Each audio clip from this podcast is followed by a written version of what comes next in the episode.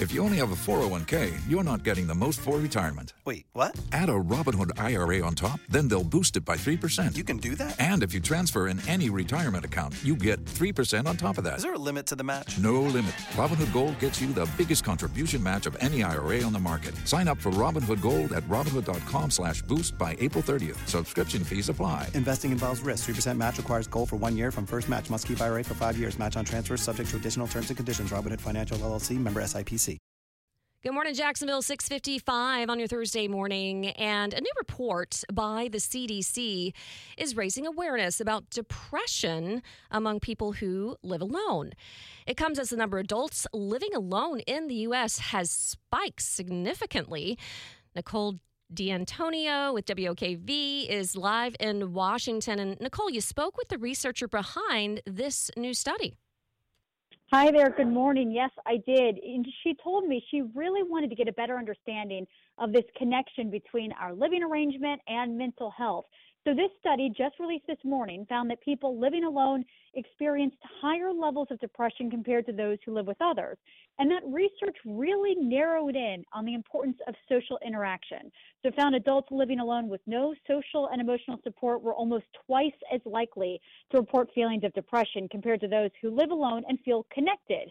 And this comes as the number of single person households in the U.S. has spiked from 5 million to nearly 38 million in about a decade, according to that report. And the research also clarifies here that the majority of those adults living alone do not report feeling depressed, but the author of this study did really want to highlight the importance of that connection and that support, especially when living alone.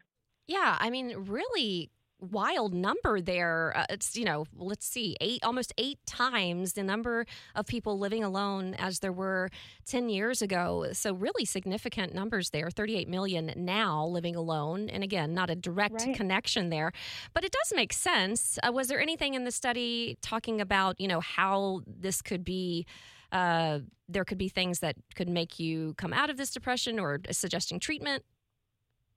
You know what? She really stuck to the data because I did mm-hmm. specifically ask that. She's like, my job as a researcher is to really dig into the numbers here and then pass it over to, you know, doctors who can use this as they see fit.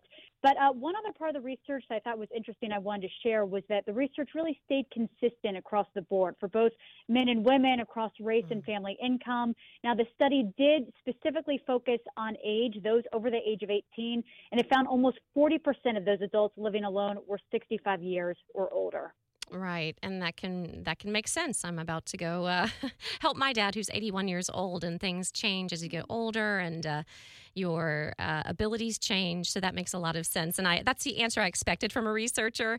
But of course, uh, yeah. we know that uh, there's a lot of help out there if you are uh, experiencing depression, and those resources you can always find on WOKV under .com under local news, and you can always call 811 if you're feeling so depressed that you need to talk to someone immediately. Thank you so much for that live report. Nicole D'Antonio live with us in Washington this morning.